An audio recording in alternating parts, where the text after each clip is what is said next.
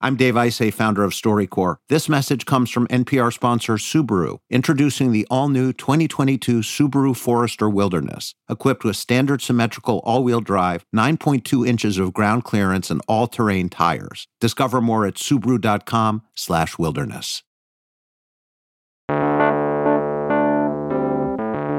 This week, we're going to hear stories about the military, but we're going to focus on one branch you don't really hear about that often the U.S. Coast Guard, which has been around for more than 200 years. If you don't know, and I didn't, the Coast Guard protects the U.S. shorelines, but they didn't allow black women to join until 1944. There was one woman in particular, Dr. Olivia Hooker, who was a black woman and said, Well, you know, if other women can join, I want to join also. So Dr. Hooker was the first to join, and she actually recorded a StoryCorps interview before she died in 2018. She was 103 years old. One thing I've learned is that it's a good thing to follow an order, but there are times when it makes sense not to follow an order. Dr. Hooker was part of the first class of black women to join. There were five of them. Decades later, another group of five women changed history again. I feel like we mirror that in some capacity, and they paved the way for us to be the Fab Five. It's the StoryCorps podcast from NPR. I'm Camila Kashani.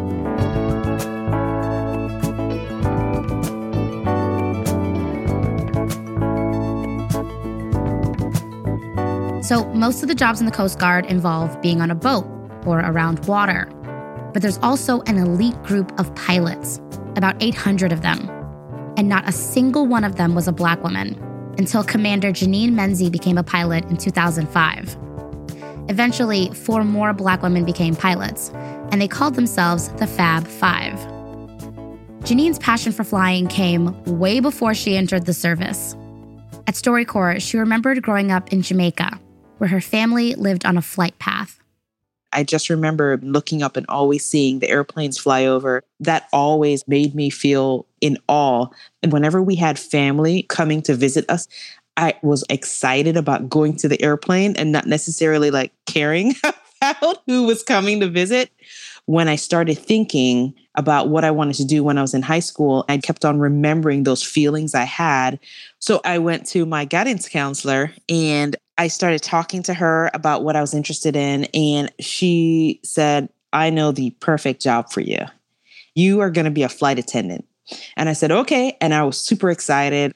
But at the time, I was the vice president of the French club and I loved the leadership. So I went back to the guidance counselor and I said, okay, whatever I do in my career, I feel like it should be somebody in charge. So tell me about this airplane and who's in charge. And then she said, well, I guess that would be the captain. You'd have to be a pilot. And I said, well, perfect. That's what I want to be. When Janine finished high school, she went to Embry Riddle Aeronautical University which is the place to be if you're interested in anything related to aviation. Her first day there, she walked into the auditorium ready to sign up for aeronautical science, the major that you're assigned to if you're going to fly. It was a really, really long line and it wrapped almost around the auditorium. And it was all majority white males. And I panicked. I didn't see anyone that looks like me in any of these lines. And I thought, what am I doing? this is such a crazy, wild idea that I'm going to fly airplanes. So I joined the computer science line. There were some females in that line, and that's what I did my first year. Needless to say, that's not where I was supposed to be. So I didn't enjoy it. Summer came around, and there was a very small airport that was down the street from my house. At one point, I thought, let me just go over there and see, am I really meant to do this? And I did the introductory flight lesson in the air, like at the controls of a Cessna 172, and I'm in the sky and I'm looking down at people, at cars, at roads. And I don't know, I just thought that was incredible. It felt freeing. And every time I thought about it, I got excited. Every time I got excited, I just got motivated and find myself back at the airport. And there was an actual female flight instructor there. So I, I saw myself and I, I was hooked.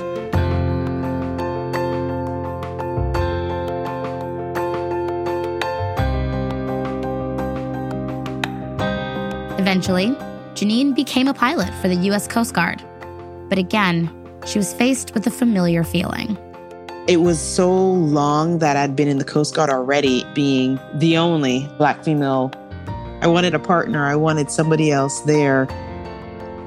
After a short break, Janine sits down with her mentee, the second Black woman to become a pilot for the U.S. Coast Guard. Stay with us.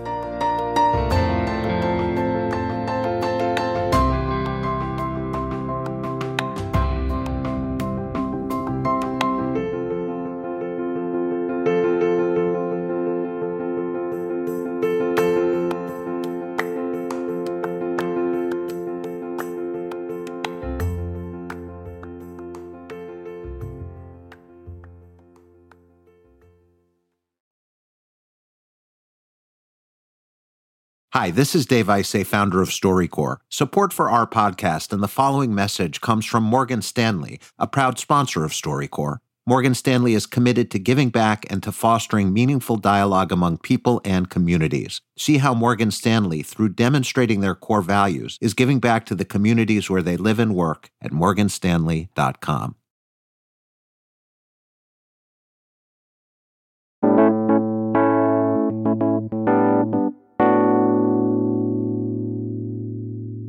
Welcome back. Unlike Commander Menze, Lieutenant Commander LaShonda Holmes didn't fall in love with flying as a child, but she could relate to Janine's feelings of loneliness. LaShonda grew up in North Carolina. Her mom died when she was young, and by the time she was a teenager, she was put in the foster care system with her brother. She eventually ended up in a group home. I felt like I was a, a good kid, but around nine o'clock at night, we'd all have to be in our rooms. There's alarms on the doors, and it really felt more like a jail. I was too embarrassed and uh, ashamed, really, to even talk to my friends about it. And one night, I was crying, snotty nose, and I just stopped and I said out loud, You're crying every night. You're saying the same things to yourself, to God in this dark, empty room and it's not working. Nobody can hear you. You've got to figure it out yourself. So I got up and cleaned my face up, got a pencil and paper out of my book bag, sat back down and said, okay, what does life look like for you? So I was thinking, oh, I want a big house. Okay, so what do you need for that? You need to make, you know, a certain amount of money. Oh, maybe I'll be a doctor or a lawyer. So I got to go to college. I got to keep my grades up. And so I wrote it all down and I said, well, the first things I can do now are go to school and try to find a job. And I started to feel a little piece of hope if I just stuck to the plan. And then I was at a career fair, and across from me was a Coast Guard booth. I was coming up on the point where I was going to age out of the foster care system. So I was going to lose the health care that I had. So I said, well, sign me up. LaShonda finished her degree and then became an officer in the military. One day, a lieutenant asked her what job she wanted. I said, Yeah, I want to be a cutterman, a ship driver. This is the coolest thing I've ever done. He said, Well, have you ever thought about flying? And I said, No, don't you have to be real smart for that? And he said, No, you've been working hard. I've seen your work. Have you heard of Janine Menze? She's the first and only Black woman flying in the Coast Guard. And my mouth was on the floor. You know, I never even met a pilot ever. I wanted to see if you had like a real cape on. When I immediately saw you, I I said, She's my partner. We're going to conquer this together. I just was hanging on your every word. And I thought, She looks like me. She's got lips like me. And she's flying the biggest aircraft we have in the Coast Guard. I'm curious what you remember about when I took you flying for the first time. I was a little scared because when you look in a cockpit, all the switches and the buttons and levers, it's overwhelming. I remember your face looked like sheer terror. and once you were at the controls for a little bit, you start to relax and you had the biggest smile on your face. It was just beautiful for me to see. So, fast forward two years, and you are on stage about to graduate from flight school. I could not contain my emotion. We walk up and we were just looking at each other, holding hands. I wanted to make some sort of gesture to say that we're all going to be there for each other. All the other black and brown girls that were going to be coming up behind us. And immediately I thought the best way to do that was you are going to have my wings. And as you are putting the wings on my chest, I felt like I was Wonder Woman. I was so proud. I was proud to be a woman. I was proud to be Black. I was proud to know you.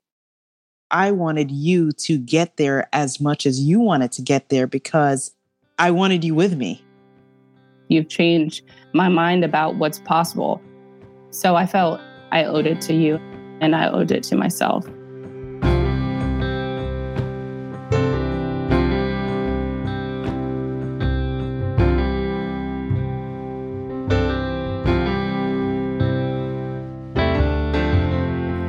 That was Coast Guard pilots, Commander Janine Menze and Lieutenant Commander LaShonda Holmes.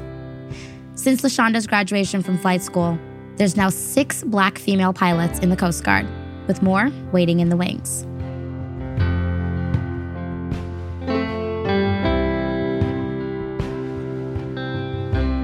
That's all for this episode of the StoryCorps podcast. It was produced by Eleanor Vasili and edited by Jasmine Morris. Our technical director is Jared Floyd, who also composed our theme song. Our fact checker is Natsumi Ajisaka. Special thanks to Layla Oweda, Mia Warren, and Carrie Hillman. To see what music we used in the episode, go to storycorps.org, where you can also check out original artwork created by Lynn Lucia. For the StoryCorps podcast, I'm Camila Kashani. Catch you next week.